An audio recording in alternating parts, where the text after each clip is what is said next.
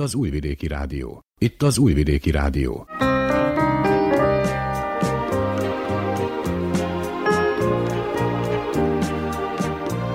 Egészségügyi mozaik.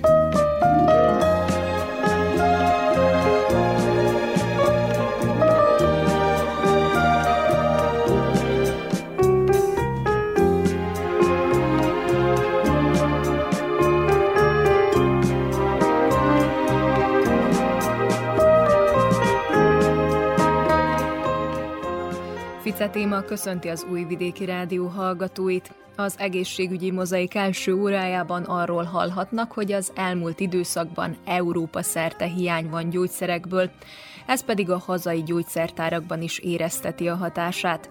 Hogy miért alakult ki ez a helyzet, és mikor várható javulás, azt Kis Endre gyógyszerész mondja el. A nők gyakorta éreznek pszichikai és testi tüneteket a havi vérzést megelőzően, Ezeket összefoglaló néven premenstruációs tünetegyüttesnek vagy szindrómának nevezzük. A ciklus különböző szakaszaiban mást ajánlott fogyasztani, mert ezzel is hozzájárulhatunk a tünetek csökkentéséhez. Dupák Evelén táplálkozás tudományi szakember ismerteti a tudnivalókat. Önök tudták, hogy a magnézium több mint 600 enzimatikus folyamatban vesz részt. Nagy szerepet játszik szervezetünk megfelelő működésében. Az sem mindegy azonban, hogy melyik formáját szedjük. Ezekről kérdeztük Vojnovics Gabriella táplálkozás tudományi szakembert. Az inulin egy vízben oldódó rost, amely rendkívül jó hatással van egészségünkre. Többek között segíti a vércukorszint és a testsúly szabályozását, illetve az emésztőrendszer egészségét is támogatja. Katona Gábor szakgyógyszerészt kérdeztem. A műsor második órájában egy érdekes mozgásformáról számolunk be a kangúról. Fejdi Emma edző mutatja be ezt a sportot. Ezekkel a témákkal készültünk mára, ha felkeltettük érdeklődésüket, tartsanak velünk. Bukicsevics Mihályló zenei szerkesztő és Daniel Manojlovics hangtechnikus nevében tartalmas időtöltést kívánok!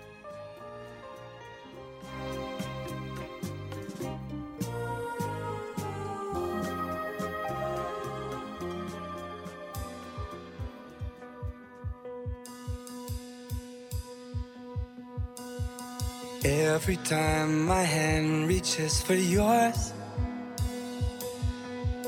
I feel the hesitation. I'm sure that you're not sure. Every time your lips are kissing mine, I taste the indecision. It's messing with my mind. I know there's a part of you that's terrified to love again. But I promise to the end, I'll never run, leave you behind. I'll never hurt you like he hurt you. I'll never make you cry. I'll treat you right. I'll stand by you.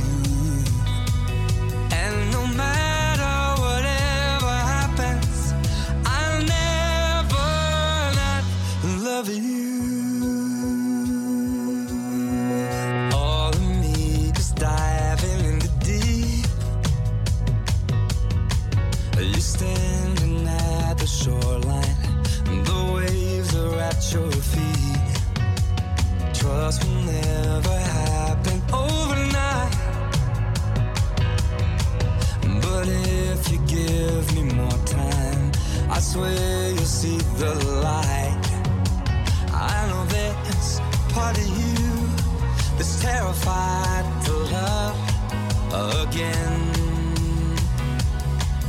But I promise to the end, I'll never run, leave you behind. I'll never hurt you like he hurt you. I'll never make you cry. I'll treat stand by you.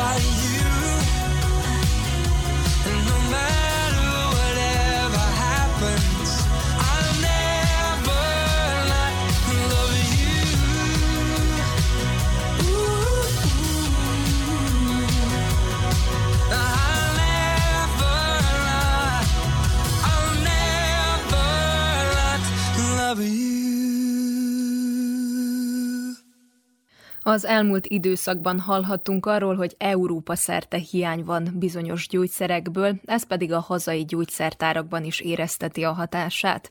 A téma kapcsán az ébresztő műsor vendége volt Kis Endre gyógyszerész, Kovács Magdaléna kérdezte. érezhető mi nálunk is, több gyógyszer is hiányzik, többek között hiányoznak a gyerekeknek szánt antibiotikumok, hiányzik egy cukorgyógyszer, és hiányzik az epilepsziásoknak szánt Estil nevű tabletta. Meg ezen kívül sok más is hiányzik, de azokban az esetekben könnyebb áthidalni másik gyártók által gyártott gyógyszerekkel. És a többi gyógyszer esetében mi a helyzet? Tehát lehet-e valamilyen módon helyettesíteni ezeket más készítményekkel? Az esetek többségében igen lehet. A probléma az akkor merül fel, amint az előtt is említettem, például mint az Eftil nevű gyógyszer, ami egyedülálló és csak egy gyártó gyártja, és amikor például föllép egy ilyen hiánycikk, akkor itt a gyógyszerészek nem tudnak segíteni, sőt sok esetben még az általános orvos is, és a páciens kénytelen elmenni a szakorvoshoz, hogy megváltoztassák a terápiáját. Igazából ez okozza a legnagyobb gondot, mert tudjuk, hogy nem könnyű eljutni a szakorvosokhoz, és így ők is sokkal terheltebbek. Mi az, ami kiváltotta ezt a hiányt? Aha.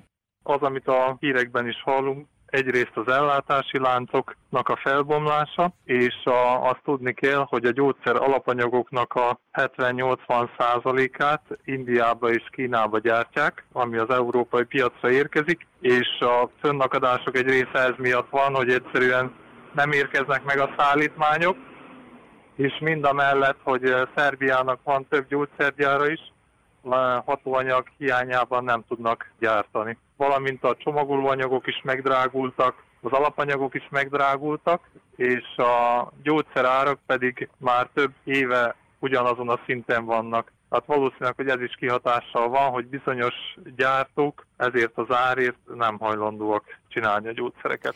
Na most adja magát a kérdés ennek függvényében, hogy drágultak-e az utóbbi időszakban a most elérhető készítmények, épp ez a hiány miatt, tehát hogy tudják, hogy nem elérhetőek Igen. egyes, egyes gyógyszerek, és ez, ez változtatott-e az elérhető gyógyszerek árán? Szerbiában úgy működnek a gyógyszerek, hogy két lista van. Vannak az államilag támogatott gyógyszerek, és vannak a, az úgynevezett privát receptre felírt gyógyszerek. Na most az államilag felírt gyógyszerek nagyon csekély mértékben drágultak, és nagyon kis számban drágultak, ezeket igazából a páciensek nem érzékelik, viszont a privát receptre felírt gyógyszerek, valamint a táplálék kiegészítők, azok drágultak, és folyamatos a drágulás. Mire számítotok a közeljövőben, javulhat-e ez a helyzet?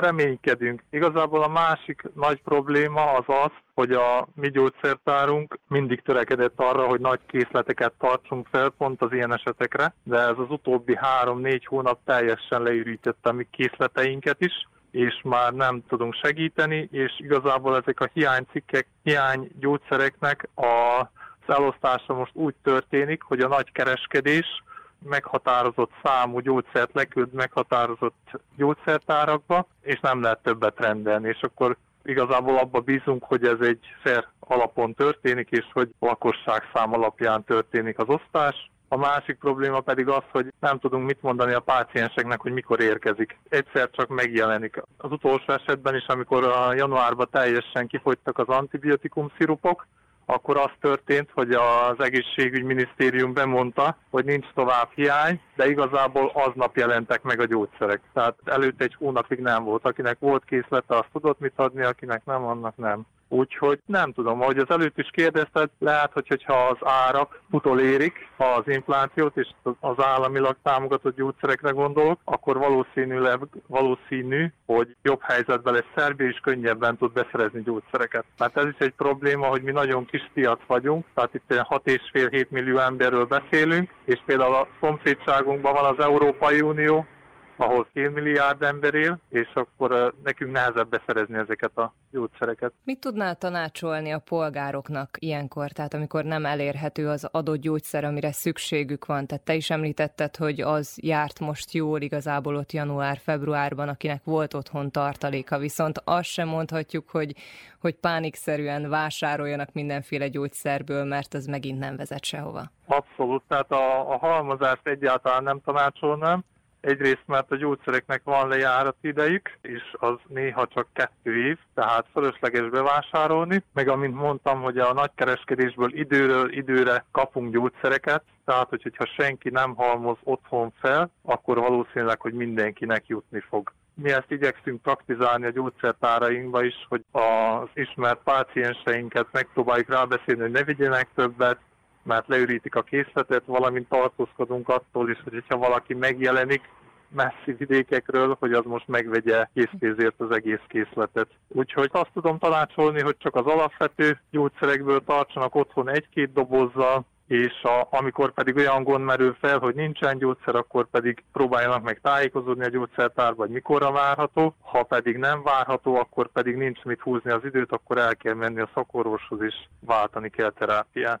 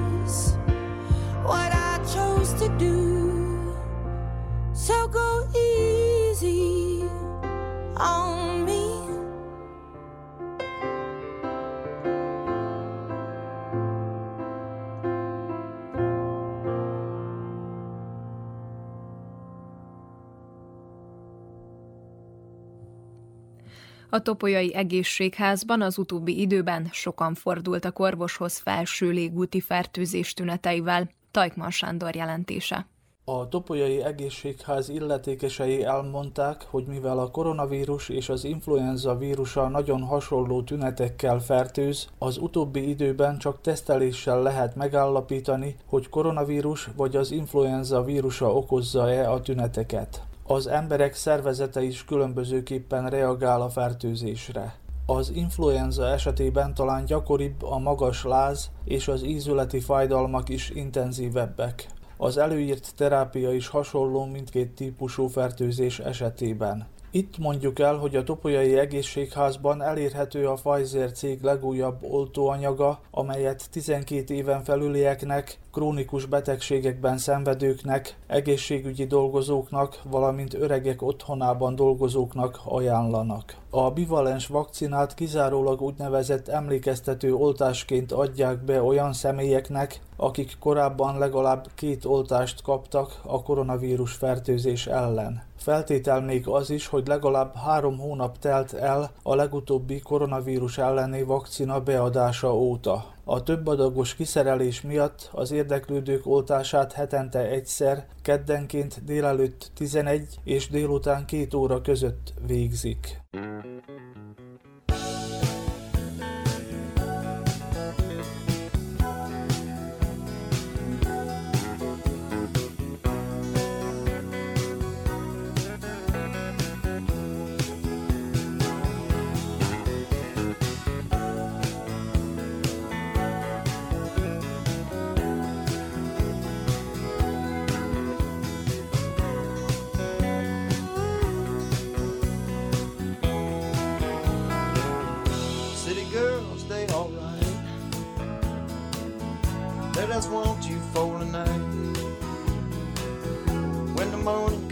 dawn. City girls, they all gone. No daylight can be said when you feel that you've been had. Only nighttime brings a prize. City girl, she thinks it's right.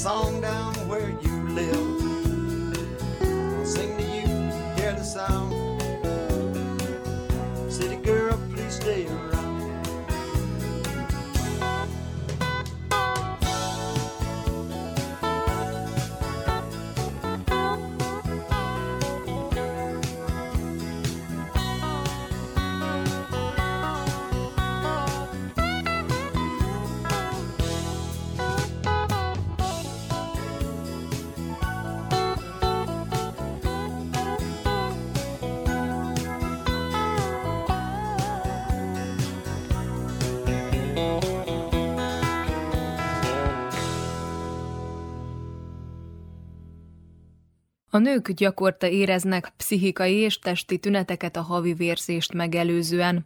Ezeket összefoglaló néven premenstruációs tünetegyüttesnek vagy szindrómának nevezzük.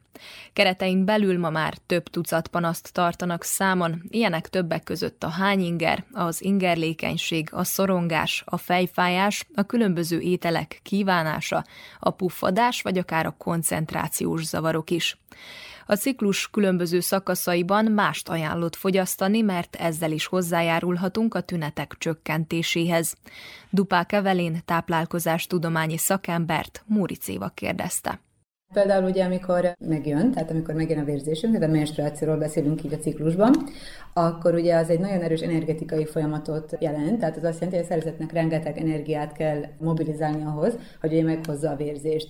Például ugye ezzel nagyon szembe megy az, hogyha valaki koplal a menstruáció alatt valamilyen divat miatt. Ugye ez azt jelenti, hogy ugye a koplolás oda vezet, hogy nem lesz elég energiája a ciklusnak, és például vagy elcsúszik néhány nappal, vagy korábban jön meg, vagy teljesen el is maradhat. Egyáltalán nem a zabálásra akarok rámutatni, de hogy az egészséges tápanyagokból való elegendő kalóriabevitel a menstruáció megelőző napokban és a menstruáció alatt mondjuk egy kulcsfontosságú dolog, nem is a vas ugye az egyik legfontosabb kulcs molekulánk itt, akár állatéredetű, akár növényeredetű forrásból, hogy kicsit bevigyünk mondjuk ilyenkor menstruáció alatt, ha valaki húsevő, akkor ugye a húsokat lehet előnyben részesíteni bőven, mivel ugye nagyon jó kötődő vas van benne, tehát ilyenkor mondjuk nagyon jól járunk a vörös húsokkal. Ezzel szemben mondjuk egy peteérésnek a, a csúcsa, az viszont egy ilyen sokkal könnyebb étkezést kíván, tehát hogy ott egyáltalán nem muszáj ennyire így ezt a, az elegendőt néznünk, akkor is minőségi tápanyagdús ételeket kell fogyasztanunk, de ott mondjuk inkább a soványhúsok, esetleg a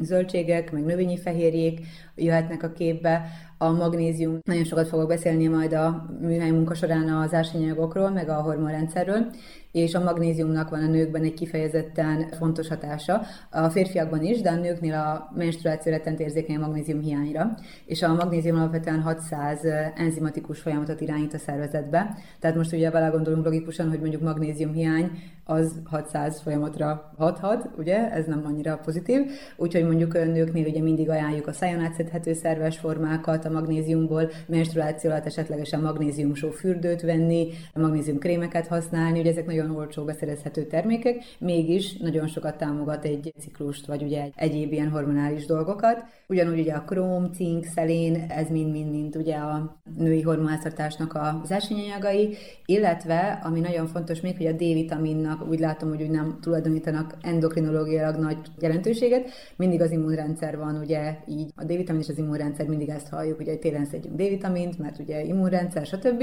De hogy azt is tudni kell, hogy D-vitamin receptorok mindenhol vannak a szervezetben, a szervekben, tehát a petefészken, a méhen, a mellszövetben például, tehát nem véletlen az sem, hogyha valakinek mondjuk cisztás a melle, vagy cisztás petefészeknél alapvetően egy D-vitamin hiányos állapottal dolgozunk, ugye ez is egy gond. Úgyhogy a D-vitaminnak is egy nagyon nagy szerepe van, és akkor ezeknek a pótlása, ugye vannak vitaminok, amiket állandóan kell, vannak, amit a ciklusnak egyes részein egy érdemes emelt szinten pótolni, de hogy ezekkel érdemes tisztában lenni, mert ugye annál jobban úgymond a hormonrendszerrel ugye lehet, hogy össze dolgozni, vagy együtt dolgozni. Említette a diétákat. Ugye a ciklus különböző pontjain a nők azért csak érzik, hogy most nekem zsírosabb ételre, nehezebb ételre van szükségem, céklát kívánok, vagy éppen könnyebb kajákat kívánok, tehát érdemes hallgatni. Ez a belső hang, igen. Mm. Ezt, tehát nem kell erőltetni a nehezebb igen, igen, igen, igen, igen. És hogyha kívánom, akkor egyen már. Igen, általában van egy ilyen belső hang, szóval sokan így le is írják ezt, hogy érzik, hogy a ciklusnál mikor mit kívánnak meg, és ez általában mindig valamilyen eh, hiány felé szokta az ember. Vannak az egyik ilyen legérdekesebb, hogy aki ugye így kihangsúlyoz, hogy nagyon kívánja hogy a főt krumplit, vagy a héjában főt krumplit időnként, ugye, bármilyen burgonya ételt, és ugye az általában a jódnak a hiányára szokott utalni, mert a krumpli ez az egyik legjódúsabb élelmiszerünk, ami így a természetes formában megtalálható, és mondjuk lehet, hogy ugye ő nem gondol abba bele, hogy a jód az milyen szinten részt vesz a bármilyen női folyamatban, tehát ugye menstruáció, minden, minden, de mégis a krumpli megkívánásával a szerzete jelzett, hogy nincs elég jód valószínűleg. Tehát, hogy vannak ilyen nagyon érdekes dolgok, ezekre mindig érdemes figyelni. Azt még itt elmondanám talán, hogy ugye ez a PMS dolog, hogy a premenstruációs szindróma ugye az normál esetben nem szabadna, hogy egy durva dolog legyen, tehát amikor valaki olyasmiről számol be, hogy migrén, melfeszülés, már nem tudom milyen korán megkezdődő görcsök, stb., az mindenképp azt jelenti, hogy valamilyen fölborulás van a háttérben. Tehát egy normál PMS nem egy fájdalmas és korlátozó PMS kellene, hogy legyen, hanem tényleg maximum egy pici leangoltság, egy lehet, hogy egy pici édesség kívánóság a progeszteron szintek miatt, de hogy így egyébként, ha valaki ilyen szélsőségesen beszél róla, az semmiképpen nem megfelelő kategória, tehát ott már mindenképp bele kell ásni magát az embernek, hogy mi van a mögöttes dolgokban. Itt lehet szó mondjuk akkor stresszről, túlhajtásról, a táplálék, az étel megvonásáról Igen. és hasonlókról. Igen, hát az összes ilyen döntés, meg élethelyzet ugye kihatás van a ciklusra. Azért is mondják azt, hogy ugye életjel a ciklus, mert hogy a ciklus az minden hónapban úgymond, a minősége a vérzésnek, meg a hány napra jön meg még minden, az neked ad egy ilyen visszatekintést, hogy mennyire éltél helyesen az elmúlt egy hónapban. Ha túlhajtod magad, akkor lehet, hogy kicsúszik a ciklus, vagy meg se jön, tehát valójában egy ilyen bizonyítvány arról, hogy akkor most mennyire étkeztél jól, mennyi stresszed volt, mennyire dolgoztál sokat, aludtál eleget, tehát mindenről kapsz egy ilyen visszajelzést ugye a ciklussal. Azért is érdemes a ciklus tudatosság, meg a követés, ugye ezek a követéses módszerek, mert ha valami gond fordul elő, akkor minden szakember azzal fog ugye jönni, hogy mutass meg az előző hat hónapnak a naplóját, és akkor ugye, ha nincs ez meg, akkor még nehezebben tudunk kiindulni ugye bármiből. Tehát, hogyha valakinek fontos is mindig mondjuk 28 napra jön meg, az jó. Hát az se jelenti azt, hogy minden jó. Nagyon sok mindent kell itt megfigyelni, a vérzésnek a mennyisége, miensége, fájdalmak. Van-e termékeny mintázat, nincs a termékeny, mert mondjuk lehet 28 napos ciklus ovuláció nélkül is. Tehát azért ilyeneket is láttunk már bőven, ugye ez a PCO-nál főleg jelen van. Úgyhogy azért ez nem ilyen arányos, hogy akkor most a 28 napos, akkor ez fix, de egyébként az sem teljesen igaz, hogy a 28 napos a jó, mert egyébként ilyen 25-től 33 napig teljesen jó sőt, még valakinek a 35 is belefér, és teljesen termékeny mellette meg nincs gond. Úgyhogy a 28 az inkább ilyen nagykönyvi, régebbi berögződés, de ma már nem azt látjuk, hogy a 28-ra törekszünk, hanem ez a 25-től 35-ig ez úgy minden jó, amennyiben a közben a laborok, a közérzet, az egyéb endokrin szervek állapota jó. Tehát akkor az lehet teljesen jó. És miben hibáznak az emberek a táplálkozás terén? Amit ugye a legtöbb embernél látok, az még mindig ugye ez a péki ételnek a jelenléte, tehát ugye a péktől való vásárlás, még ugye a finomított lisztek, ez egy nagyon nagy gond tud lenni. A női hormonális ágon a tejtermékek nagyon nagy problémát tudnak csinálni, szóval a tejtermékek elhagyása ugye minden esetben szükséges, mikor hormonrendszer érintett, ugye ez nagyon fontos.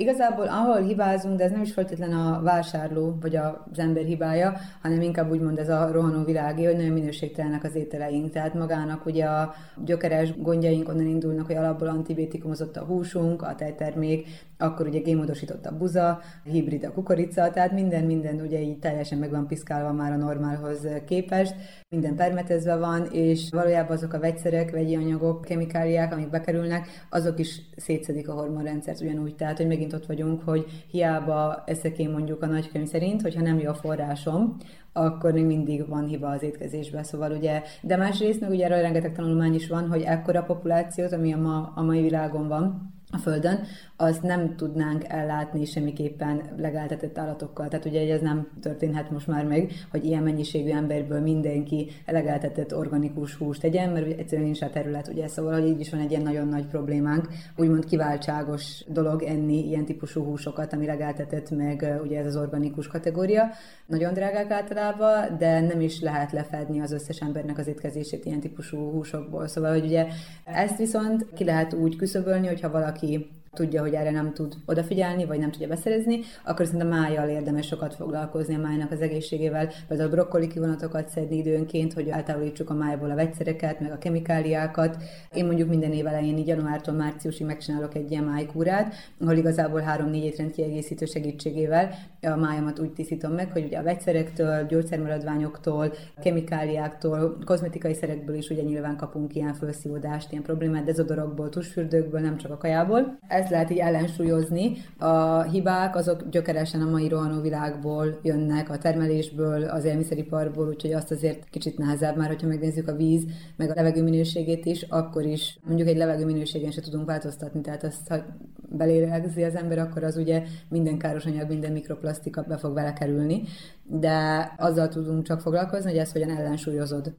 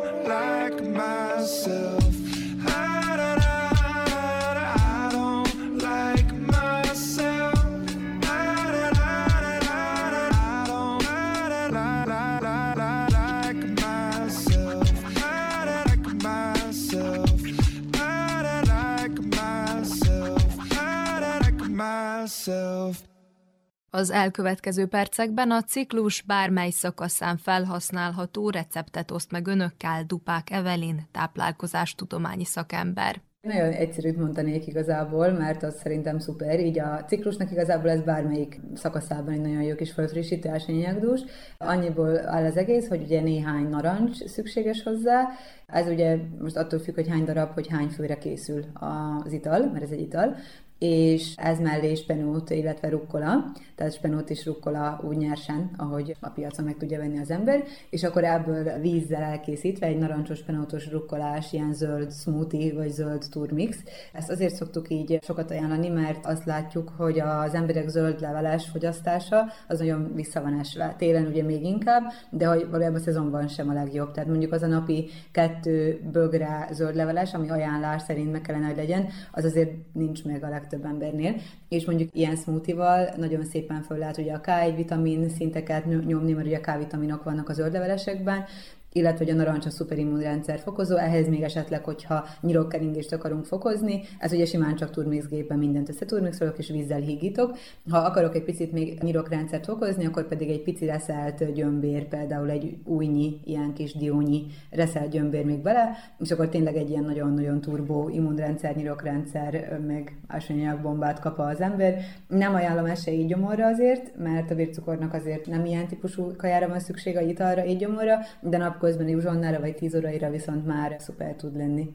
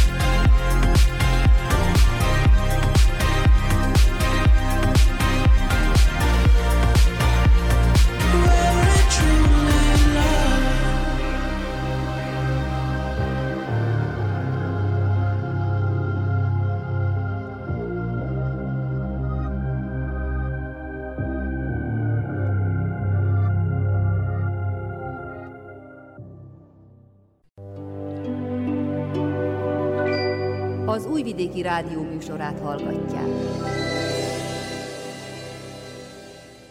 Önök tudták, hogy a magnézium több mint 600 enzim folyamatban vesz részt. Ez az ásványi anyag fontos szerepet játszik szervezetünk normális működésében. Az sem mindegy azonban, hogy melyik formáját szedjük. Ezekről Vojnovics Gabriella, táplálkozástudományi szakembert kérdeztük. A magnézium létfontosságú ásványi anyag, emiatt az élet szikrájának is nevezik, a Föld egyik leggyakoribb eleme, illetve szervezetünk számára az egyik leggyakoribb ásványi anyagok közé tartozik. Az emberi szervezet fontos építőeleme, körülbelül 26 g magnézium található a szervezetünkben, amelynek többsége körülbelül 60%-a a csontokban van. A testünk minden egyes sejtjében jelen van a magnézium, és nélküle a sejtek nem tudnának megfelelően működni. A jelenlegi tudásunk szerint több mint 600 enzim folyamatban vesz részt. A magnézium minden fő biológiai folyamatban felhasználásra kerül, részt vesz a normál energiatermelő anyagcsere folyamatokban, melynek során az ételből energiát állít elő a szervezet. Szükséges olyan létfontosságú anyagok előállításához, mint az RNS, a DNS és a fehérjék, fontos szerepe van az egészséges csontok fenntartásában, mint már korábban említettem, a magnézium 60%-a a csontokban van. Segíti a normál izom- és idegrendszer fenntartását, fontos szerepe van a szív- és érrendszer egészségében, valamint a vérnyomás szabályzásában, segíti a vércukorszint szabályzását, így szerepe lehet az inzulinrezisztencia és a cukorbetegség elleni küzdelemben is. Továbbá részt vesz a különböző nemi hormonok termelésében, illetve legújabb kutatások szerint javítja a memóriát és a tanulási képességet, és fontos szerepe lehet az időskori szellemi leépülés elleni harcban. Az emberi szervezetnek elemi magnéziumra van szüksége. Viszont az elemi magnéziumnak mindig kötődnie kell egy másik molekulához ahhoz, hogy stabil legyen. Ez a molekula hordozóként funkcionál és meghatározza a felszívódás és a hasznosulás mértékét. A szájon át szedhető magnézium készítményekben nagyon sokféle magnézium vegyülettel találkozhatunk, léteznek szerves és szervetlen magnézium vegyületek, attól függően, hogy milyen formához kapcsolódik az elemi magnézium. A szervetlen formák magnézium tartalma magas, de viszont a felszívódási ráta csak 4 és 30 százalék között van, illetve a szervetlen formák esetén gyakori a hasmenés, ami a nem felszívódó magnézium hatására történik, mivel vonzza a vizet a bélbe, és ezáltal pedig lágyítja a székletet. A szervetlen formák közé tartozik a magnézium-oxid, a magnézium-karbonát, magnézium-klorid és a magnézium-szulfát. Ezek a magnézium vegyületek gyakrabban megtalálhatóak gyógyszertárak különböző drogériák polcain, annak ellenére, hogy a szervetlen formáknak sokkal alacsonyabb a hasznosulási rátájuk a szerves formákkal szemben. Tehát a szerves formák alacsonyabb százalékban tartalmaznak elemi magnéziumot, viszont ezeknek a felszívódási rátájuk 70 és 90 százalék között van, illetve az emésztő szervrendszeri panaszok kockázata is jóval kisebb a szervetlen formákkal szemben. A szerves magnézium formák közé tartozik a magnézium brizglicinát, a magnézium orotát, a magnézium citrát, magnézium laktát, magnézium malát, illetve magnézium taurát. A magnézium étrendkiegészítők alkalmazásakor oda kell figyelni a megfelelő B6 vitamin biztosítására is, mivel ez fokozza a magnézium felszívódását, tehát olyan étrendkiegészítőt kell választani, amely már tartalmazza a B6 vitamint, vagy pedig olyan táplálékokat kell előnyben részesíteni, amelyek gazdagok B6 vitaminban, ilyen például a máj, a különböző húsfélék, a tojás, a zöldleveles zöldségek, a banán, az avokádó. Egészséges felnőtt ember számára a napi magnézium szükséglet 300 és 350 mg között van, azonban bizonyos élettani állapotok, mint például a terhesség, a szoptatás, a nagyobb fizikai terhelés, illetve az időskor nagyobb magnézium szükségletet igényel. A magnéziumot a legjobb evés közben bevinni, így elősegítjük a felszívódást, illetve több kisebb adagban ajánlott alkalmazni, mivel így csökkenteni tudjuk az emésztő szervrendszeri panaszok kockázatának a kialakulását. A magnézium étrendkiegészítők használata során figyelembe kell venni a különböző betegségek, mint például a szívbetegség, a vesebetegség, illetve az oszteoporózis kezelésében alkalmazott gyógyszerek használatát, mivel a magnézium gátolja ezeknek a gyógyszereknek a hatásfokát. Ilyen esetekben mindenképp fontos szakemberhez fordulni a további tanácsokért.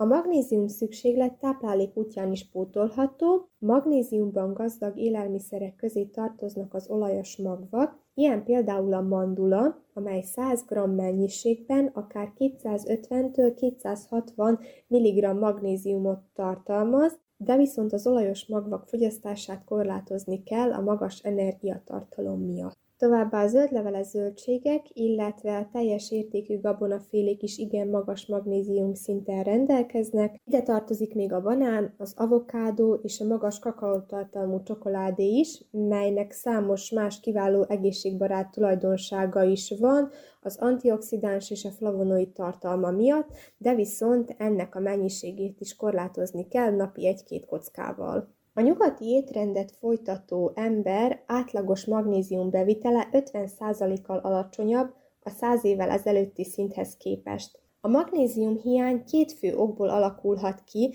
tehát ha nem fogyasztunk elég magnéziumban gazdag élelmiszert, illetve ide még az is hozzátartozik, hogy az elmúlt néhány évtizedben egyre jobban csökken ezeknek az élelmiszereknek a tápértéke, valamint különböző életmódbeli tényezők fokozzák a magnézium szükségletet, vagy pedig kimerítik azt. A lakosság nagy része csendes magnézium hiányban szenved, ami azt jelenti, hogy nem jelentkezik jelentéstünet, így nem lesz diagnosztizálva a hiány, sem pótolva se, ami az egészségre nézve mégis igen komoly kockázatot jelent.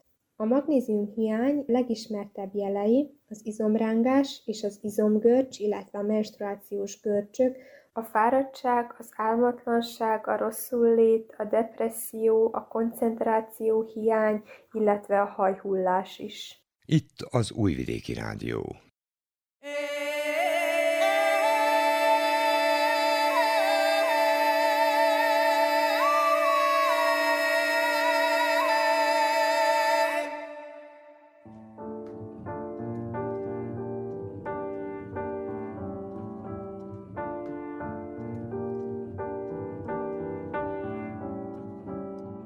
Je suis pas tout seul à être tout seul. Ça fait déjà ça de moins dans la tête. Et si je comptais combien on est? Beaucoup. Tout ce à quoi j'ai déjà pensé. Dire que plein d'autres y ont déjà pensé. Mais malgré tout, je me sens tout seul. Du coup, j'ai parfois eu des pensées suicidaires j'en suis peu fier. On croit parfois que c'est la seule manière de les faire taire. Ces pensées qui nous font vivre un enfer. ces pensées qui me font vivre un enfer.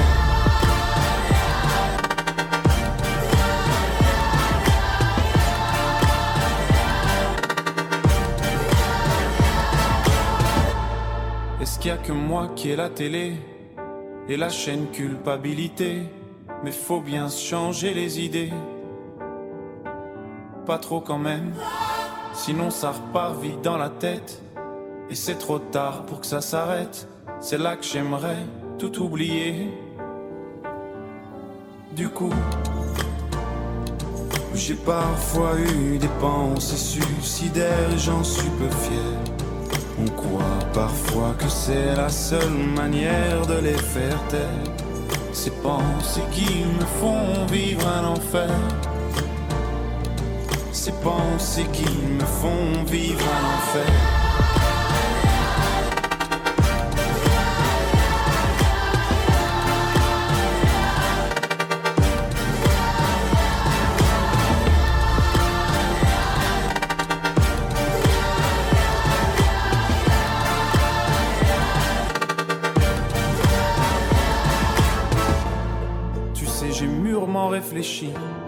Et je sais vraiment pas quoi faire de toi.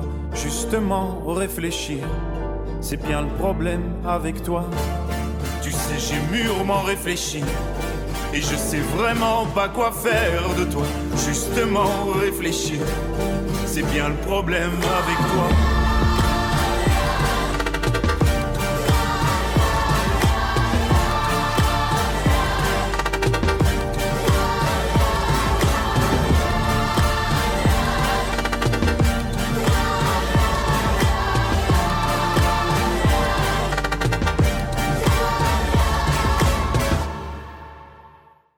Az inulin egy vízben oldódó rost, amely rendkívül jó hatással van egészségünkre.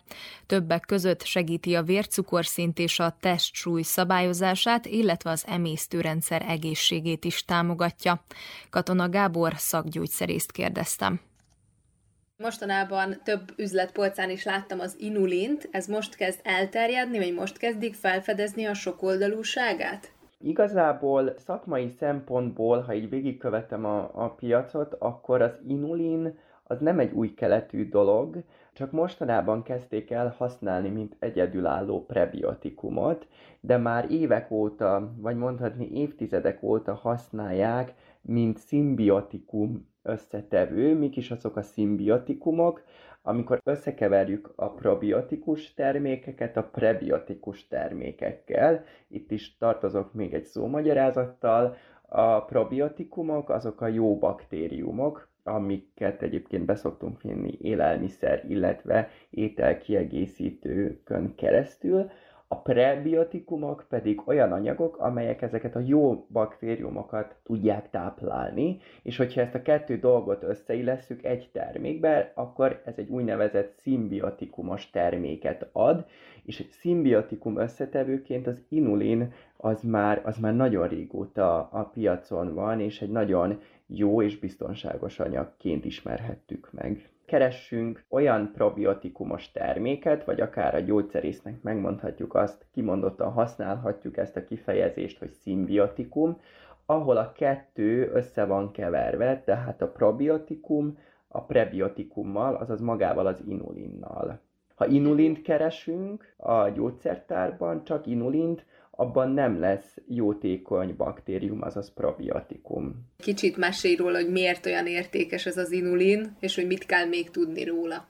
Igen, a, az inulin az szelektíven tudja táplálni ezeket a jóféle baktériumokat. És hát miért fontos táplálni ezeket a jótékony baktériumokat, amelyek egyébként is a bérrendszerünkben benne vannak, vagy élelmiszer és táplálékkiegészítők útján vihetőek be a szervezetbe? Azért, mert ezek a jótékony baktériumok, illetve a jótékony baktériumok által termelt anyagok, amik pont az inulin által jönnek létre, mint anyagcsere termék, azok nagyon pozitív hatással tudnak rendelkezni például az immunrendszerre tekintetve, de már bebizonyították a bélagytengelynek a jelenlétét is, tehát a bélbaktériumok ki tudnak hatni például a közérzetünkre, bár ezt a hatást leginkább még csak állatmodelleken bizonyították, de szerintem egy pár év múlva az embereken történő kísérletek is meg fognak kezdődni, és szerintem ez egy nagyon érdekes témája a mikrobiom kutatásnak. Miben fordul elő a természetben?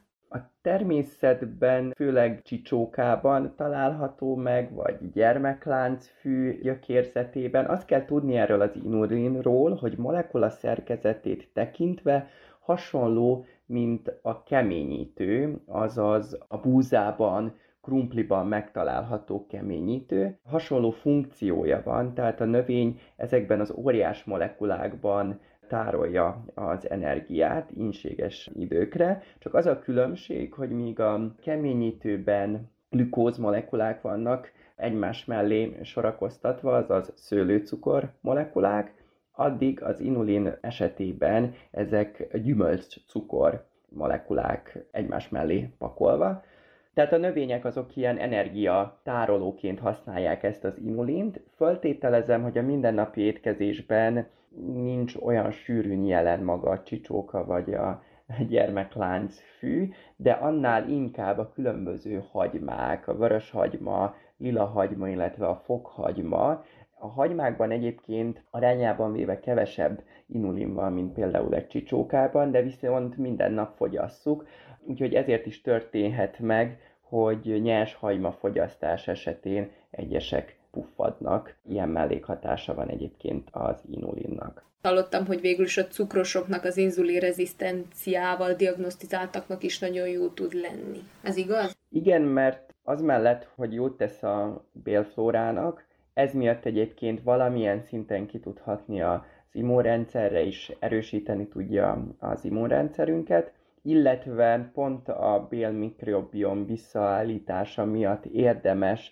például antibiotikum kúra után nagyobb mennyiségben fogyasztani például csicsókát vagy hagymaféléket. Metabolikus szindróma esetén is van értelme használni, ez egy nagy csoport, és ezen belül például megkülönböztetjük a magas vérsír betegségét, illetve a cukorbetegséget is, hiszen ez óriás molekula, hiszen említettem, hogy az inulin az egy nagy óriás molekula, azt úgy tudjuk elképzelni, mint egy hálót.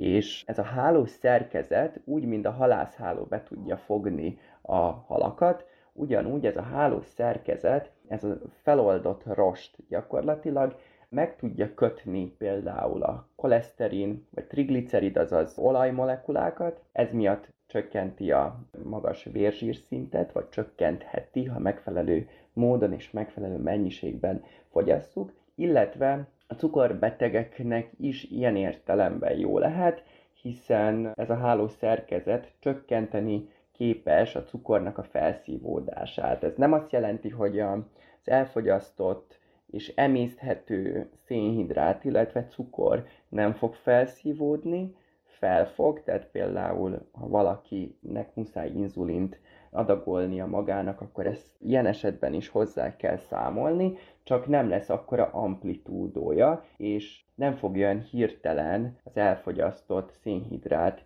megnövelni a vércukorszintünket, hogyha inulinnal fogyasszuk együtt azt az adott terméket, vagy élelmiszert. Mennyi a napi ajánlott bevitel? Az amerikai ajánlás szerint olyan 1 és 5 g közé teheti a napi ajánlott mennyiség, Európában egy kicsit megengedőbbek vagyunk, hogy 1 és 8 g közé teszik, de szerintem azért, mert az európai ember alapjáraton nagyobb mennyiségű oldott rostot fogyaszt el, én azt mondanám, hogy a mi környékünkön még több zöldséget értékes gabonát fogyasztunk, de akkor sem haladnám meg a napi 10 g tiszta inulint, hiszen ahogy már említettem, ez az inulin, ez táplálja ezeket a baktériumokat, és attól függetlenül, hogy ezek jó baktériumok, hogyha minél több tápanyagot adunk nekik, akkor annál gyorsabb lesz a metabolizmusuk, annál több gáz termelődik, ami széndiokszid és metán formájában jön létre, és hát okozza azt a kellemetlen mellékhatást, amire szerintem már mindannyian gondolunk. Még van valami, amire így az inulin kihatással lehet? Használják még különböző élelmiszerekben, élelmiszer adalékként, hiszen van a tiszta inulinnak van egy enyhén édeskés íze. De mivel a mi szervezetünk, az embernek a szervezete az evolúció során arra állt rá, hogy a glükóz, azaz a szőlőcukor alapú szénhidrátokat és keményítőt emészze meg, nincs olyan enzimünk, ami le tudná bontani az inulint, ezért is tud egészen eljutni a vastagbelünkbe, ahol majd a baktériumok fel tudják azt dolgozni. Úgyhogy úgy kaphatunk egyfajta édes ízt, hogy nem történik meg cukorfelszívódás. Tehát különböző ilyen diétás élelmiszerekbe szokták használni cukorpótlóként, Annyira egyébként nem kifizetődő, és alig van édeskés íze, úgyhogy nem is ilyen funkciójában szeretik hozzáadni, de hogyha belegondolunk az előző történetbe, amit elmeséltem, hogy az élelmiszerben lévő szőlőcukor alapú szénhidrátnak a felszívódását is képes csökkenteni, legalábbis elnyújtani, akkor ilyen értelemben is jó kombinálni az inulint különböző más teljes kiörlésű gabonafélékkel vagy abból készült termékekkel, hiszen akkor egyrészt, ahogy már említettem, csak hogy összefoglaljam ezt a mondatot, egyrészt kapunk egy édes ízt, aminek alig van kalóriaértéke, nem fog kihatni az inzulin háztartásunkra, másrészt, mivel egy oldható rostról van szó, a termékben lévő más szénhidrát forrásoknak a felszívódását is egy picit ki tudja egyenlíteni.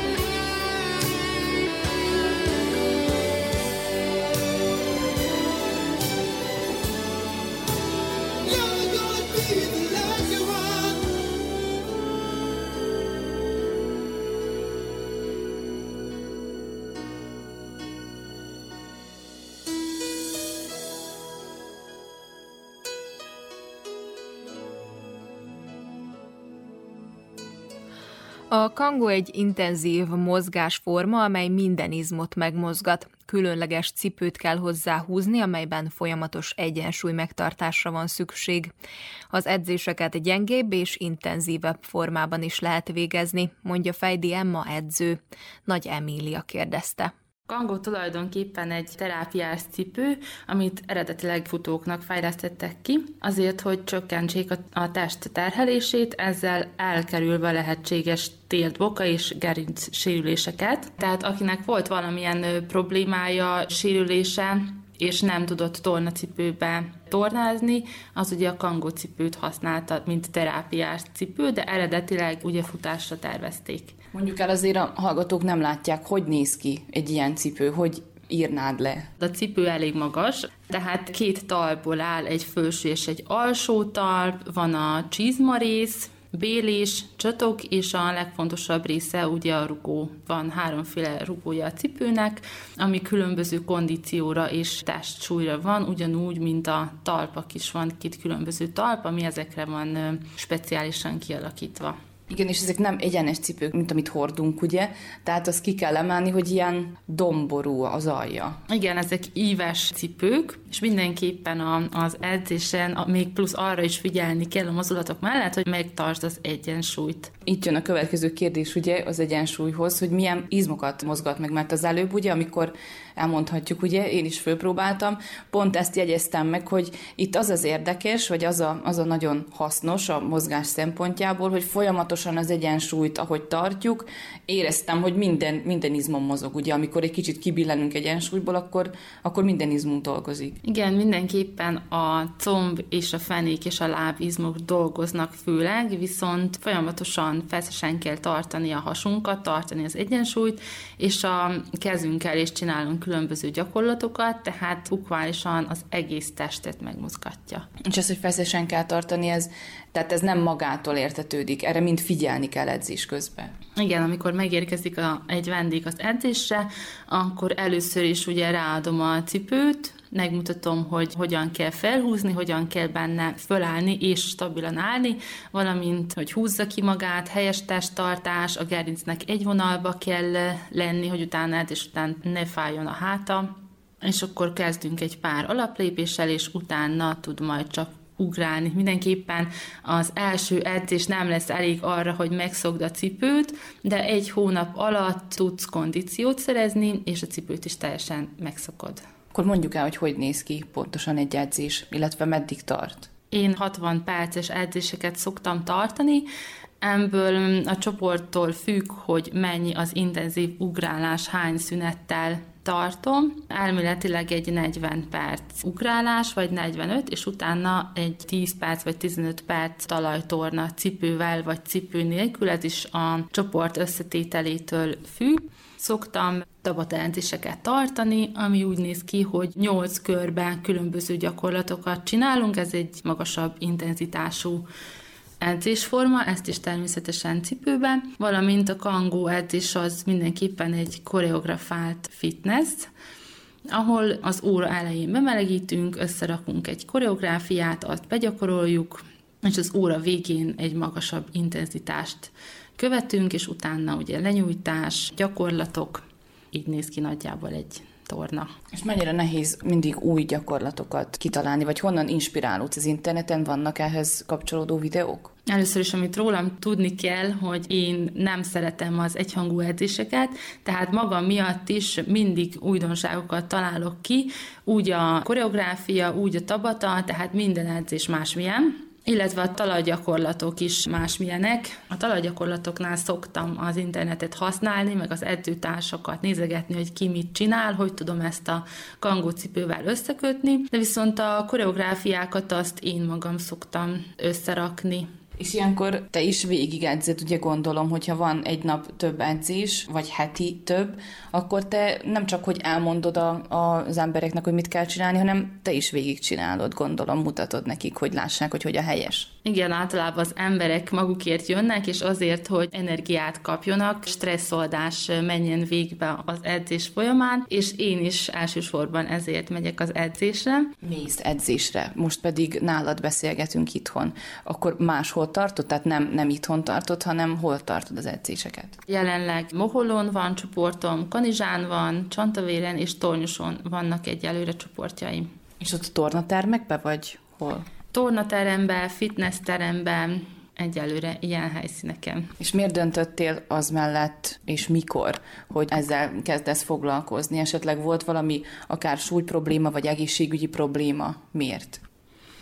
Hát igazából a kangóval jó pár évvel ezelőtt találkoztam, még Szabadkám, úgy hiszem, hogy egy reklámon láttam, egy plakáton volt feltüntetve, hol vannak az edzések, és amint ellátogattam, szerelem volt első látásra. Utána, hogy másik városba kerültem, ott nem volt kangó, ott más edzésformákat próbáltam ki, aztán pedig úgy döntöttem, hogy szeretném én is oktatni a, a kangót, mivel én is átjártam különböző településekre edzeni, mert itt, itt a mi helyünkön nem volt olyan, ami nekem tetszett volna. Tulajdonképpen csak fitness termek vannak itt a közelben, és így került sor arra döntésre, hogy jelentkezzek az oktatói vizsgára. És akkor letetted, ugye gondolom ezt a vizsgát, és akkor most már mint licenszer rendelkező oktató vagy? Az oktatói engedélyemet Budapesten szereztem meg, másfél éve pontosan, és nem kezdtem rögtön edzéseket tartani, hanem nagyjából egy fél évre rá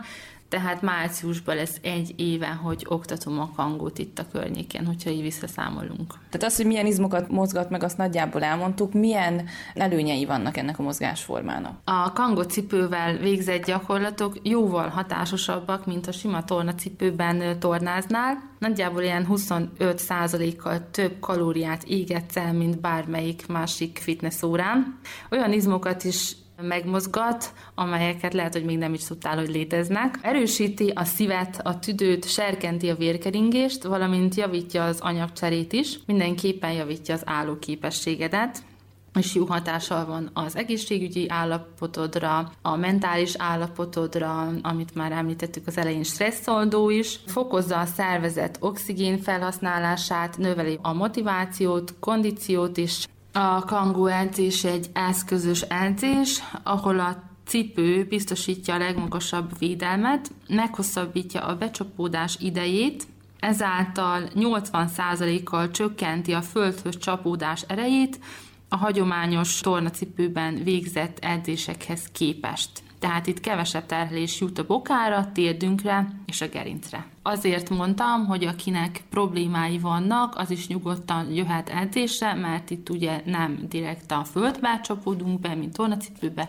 hanem a rugó elnyeli a terhelést. Tehát itt nincs is ellenjavallat, hogy nincs olyan, hogy valaki nem jöhet? Mert mondjuk ugye szívbetegek, tehát gondolom ez kardioedzés, tehát ilyen helyzetben azért nekik kérdéses. Igen, ez egy intenzív kardioedzés, aki szív- és érrendszeri problémákkal rendelkezik, az mindenképpen előtte az oktatóval beszélje meg, hogy milyen problémái vannak, és ez alapján tudunk neki intenzitást adni, vagy eldönteni, hogy egyáltalán jöhet-e kangózni. Ez mellett a jelentős túlsúlya rendelkező vendégek esetén szoktuk még azt mondani, hogy nem ajánlott a kangó, tehát egy bizonyos kiló fölött, hanem akkor először diétával kell kezdeni, sétával, gyors kocogással, és utána tudjuk beengedni az órára. Hogy kell készülni egy edzésre? Mi az, amit fontos tudni, illetve edzés után mire kell figyelni? Mindenképpen edzésre hoznod kell magaddal egy hosszú szárú zoknit, főleg, hogyha első edzésen vagy, hogy a csizma ne dörgölje ki a lábszáradat. Én szoktam ajánlani dupla termus zoknit is, illetve edzés előtt két órával nem ajánlott az étkezés, nehogy fölforduljon a gyomrod az ugrálástól, vagy rosszul legyél, ez nem csak a kangóra vonatkozik, hanem bármelyik edzése is. Viszont úgy se gyere el edzeni, hogy nem eszel egész nap, mert akkor garantáltan rosszul leszel. Edzés után pedig rögtön ajánlott bevinni valami proteint, illetve sok vizet edzés közben, edzés után, és napközben a két és fél liter legalább. De azt ugye beszéltük, hogy itt kardioedzésről van szó, de azért izomépítés is végbe megy itt. Mennyi edzés ajánlott ahhoz, hogy izom épüljön, illetve ahhoz, hogy ha valaki csak éppen karban akarja tartani a testformát? A heti kettő edzés abszolút optimális, nem csak a kangónál, hanem bármelyik másik edzésformánál is A heti három az ajánlott, hogyha szeretnél súlyt csökkenteni, vagy pedig izmot építeni. Kik járnak főleg? Valamiért az az, az érzésem, hogy ez inkább nőket érint,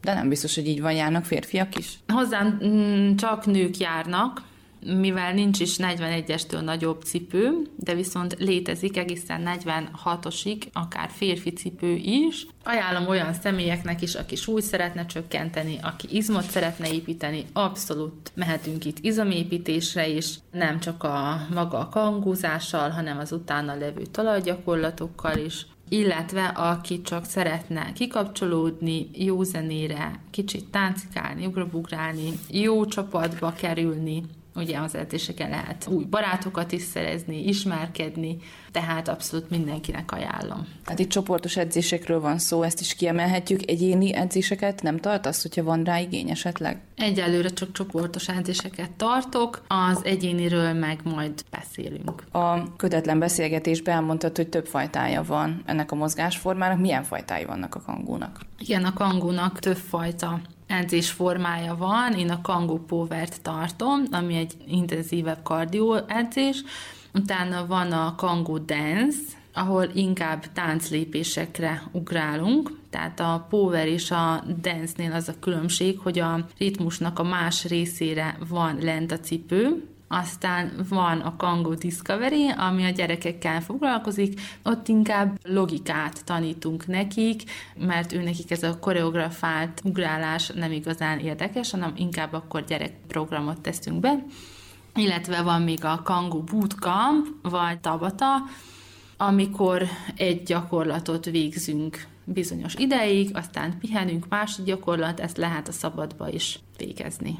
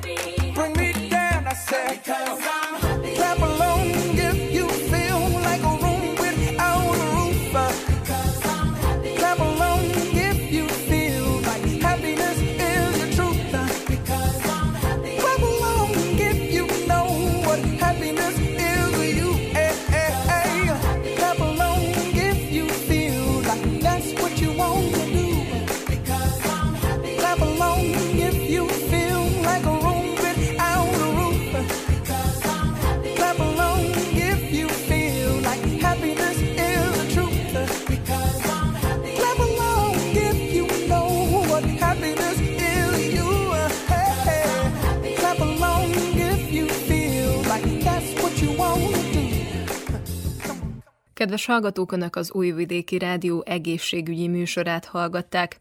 Elsőként azzal foglalkoztunk, hogy az elmúlt időszakban Európa szerte hiány van gyógyszerekből, ez pedig a hazai gyógyszertárakban is érezteti a hatását. Kis Endre gyógyszerész mondta el a tudnivalókat.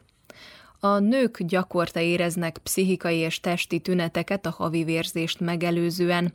A ciklus különböző szakaszaiban mást ajánlott fogyasztani, mert ezzel is hozzájárulhatunk a tünetek csökkentéséhez. Dupák Evelin táplálkozás tudományi szakember nyilatkozott a témában. A magnézium több mint 600 enzimatikus folyamatban vesz részt, így nagy szerepet játszik szervezetünk megfelelő működésében. Erről Vojnovics Gabriella táplálkozás tudományi szakembert kérdeztük. Az inulin egy vízben oldódó rost, amely rendkívül jó hatással van az egészségünkre. Katona Gábor szakgyógyszerészt kérdeztem erről. A műsor második órájában pedig egy érdekes mozgásformáról számoltunk be a kangóról. Fejdi Emma edző mutatta be ezt a sportot. Mukicsevics Mihályló zenei szerkesztő és Daniel Manojlovics hangtechnikus nevében Fice a köszöni meg hallgatóink figyelmét. Műsorunk visszahallgatható a www.rtv.rs.hu honlapon, a médiatárban az egészségügyi mozaik cím alatt. Az egészségügyi műsorral a jövő héten is a szokásos időben, csütörtökön délelőtt a 10 és az esti ismétlésben a 8 órai hírek után jelentkezünk. További szép napot és jó rádiózást kívánok! Hey!